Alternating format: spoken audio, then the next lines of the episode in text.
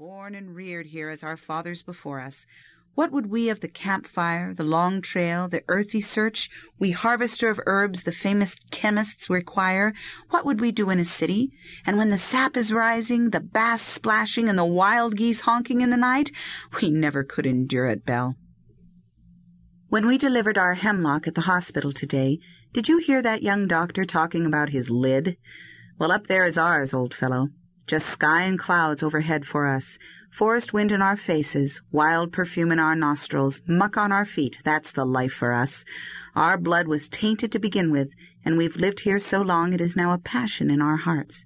If ever you sentence us to a life in the city, you'll finish both of us, that's what you'll do. But you won't, will you? You realize what God made us for and what He made for us, don't you, Belle? As he lovingly patted the dog's head, the man talked, while the animal trembled with delight. Then the voice of the harvester changed, dropping to tones of gravest import. Now how about that other matter, Belle? You decide that also. The time has come again. Steady now.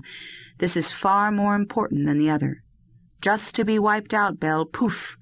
That isn't anything, and it concerns only ourselves. But to bring misery into our lives and live with it daily, that would be a condition to rend the soul. So careful, Belle. Cautious now. The voice of the man dropped to a whisper as he asked the question, What about the girl business?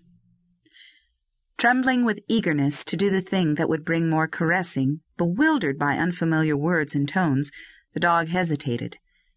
Do I go on as I have ever since my mother left me, rustling for grub, living in untrammeled freedom? Do I go on as before, Belle?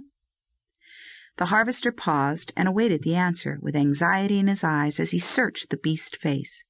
He had talked to that dog, as most men commune with their souls, for so long, and played the game in such intense earnest that he felt the results final with him. The animal was immovable now, lost again, his eager eyes watching the face of the master, his twitching ears waiting for words he recognized. After a long time the man continued slowly and hesitantly, as if fearing the outcome. He did not realize that there was sufficient anxiety in his voice to change its tones. Or do I go courting this year? Do I rig up in uncomfortable store clothes and parade before the country and city girls and try to persuade the one I can get, probably, not the one I would want, to marry me and come here and spoil all our good times? Do we want a woman around here scolding if we are away from home, whining because she is lonesome, fretting for luxuries we cannot afford to give her? Are you going to let us in for a scrape like that, Belle? The bewildered dog could bear the unusual scene no longer. Taking the rising inflection that sounded more familiar for a cue, and his name for a certainty, he sprang forward, his tail waving as his nose touched the face of the harvester. Then he shot across the driveway and lay in the spice thicket, half the ribs of one side aching as he howled from the lowest depths of dog misery. You ungrateful cur, cried the harvester. What has come over you? Six years I have trusted you, and the answer has been right every time. Confound your picture.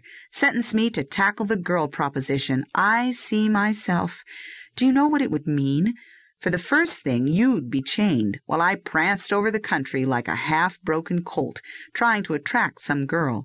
I'd have to waste time I needed for my work and spend money that draws good interest while we sleep to tempt her with presents.